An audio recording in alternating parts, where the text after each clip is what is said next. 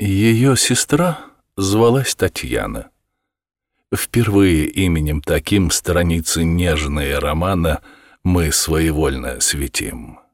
И что ж, оно приятно, звучно, но с ним, я знаю, неразлучно воспоминания старины. Иль девичьей. Мы все должны признаться, вкусу очень мало. У нас и в наших именах, не говорим уж о стихах. Нам просвещение не пристало, и нам досталось от него жеманство. Больше ничего. Итак, она звалась Татьяной. Ни красотой сестры своей, ни свежестью ее румяной не привлекла она очей. Дика, печально молчалива, как лань лесная боязлива, она в семье своей родной казалась девочкой чужой. Она ласкаться не умела, к отцу ни к матери своей, дитя сама в толпе детей играть и прыгать не хотела — и часто целый день одна сидела молча у окна. Задумчивость ее подруга от самых колыбельных дней, течение сельского досуга мечтами украшала ей. Ее изнеженные пальцы не знали игл. Склонясь на пяльцы узором шелковым, она не оживляла полотна. Охоты властвовать примета, с послушною куклою дитя — приготовляется, шутя к приличию, закону света, и важно повторяет ей уроки маменьки своей. Но куклы даже в эти годы Татьяна в руки не брала. Про вести города, про моды беседу с нею не вела. И были детские проказы ей чужды, страшные рассказы. Зимою в темноте ночей пленяли больше сердце ей.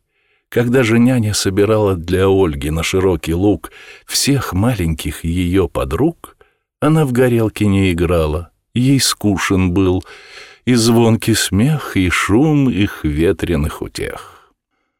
Она любила на балконе предупреждать зари восход, когда на бледном небосклоне звезд исчезает хоровод и тихо край земли светлеет, и вестник утра ветер веет, и всходит постепенно день.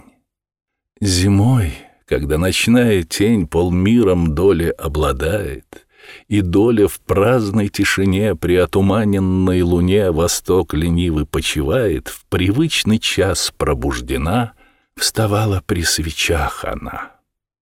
Ей рано нравились романы, они ей заменяли все. Она влюблялась в обманы и Ричардсона, и Руссо. Отец ее был добрый малый, в прошедшем веке запоздалый, но в книгах не видал вреда. Он, не читая никогда, их почитал пустой игрушкой и не заботился о том, какой у дочки тайный том дремал до утра под подушкой. Жена же его была сама — от Ричардсона без ума. Она любила Ричардсона не потому, чтобы прочла, не потому, чтоб Грандисона она Лавласу предпочла, но в старину княжна Алина, ее московская кузина, твердила часто ей об них. В то время был еще жених, ее супруг — но поневоле она вздыхала по-другому, который сердцем и умом ей нравился гораздо более. Сей Грандисон был славный франт, игрок и гвардии сержант.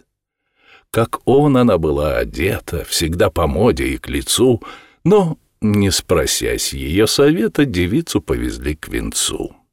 И чтоб ее рассеять горе, разумный муж уехал вскоре в свою деревню, где она, бог знает, кем окружена, рвалась и плакала сначала, с супругом чуть не развелась, потом хозяйством занялась, привыкла и довольно стала.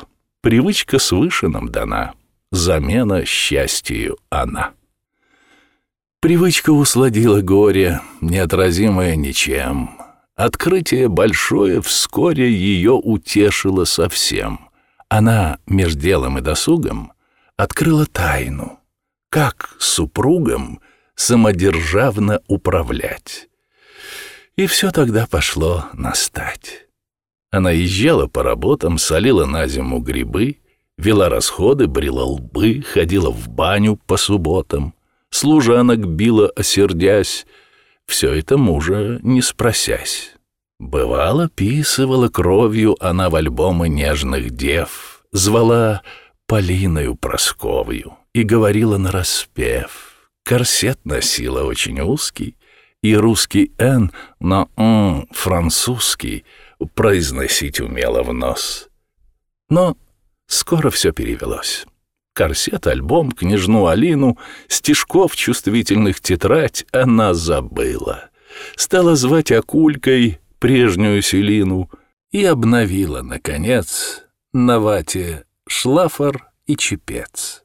Но муж любил ее сердечно, в ее затеи не входил, во всем ей веровал беспечно, а сам в халате ел и пил. Покойно жизнь его катилась. Под вечер иногда сходилась соседей добрая семья, нецеремонные друзья и потужить, и позлословить, и посмеяться кое о чем. Проходит время. Между тем прикажут Ольге чай готовить, там ужин, там и спать пора, и гости едут со двора. Они хранили в жизни мирной привычки милой старины. У них на масленице жирной водились русские блины. Два раза в год они говели, любили круглые качели, подблюдны песни, хоровод — в день Троицын, когда народ, зевая, слушает молебен, умильно, на пучок зари, они роняли слезки три.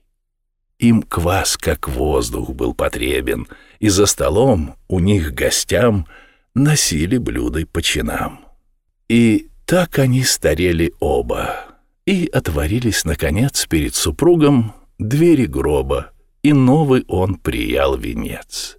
Он умер в час перед обедом, оплаканный своим соседом, детьми и верной женой, чистосердечней, чем иной.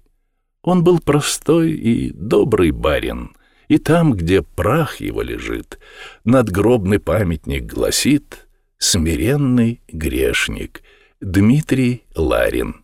Господний раб и бригадир под камнем сим вкушает мир». Своим пенатом возвращенный Владимир Ленский посетил соседа памятник смиренный, и вздох он пеплу посвятил.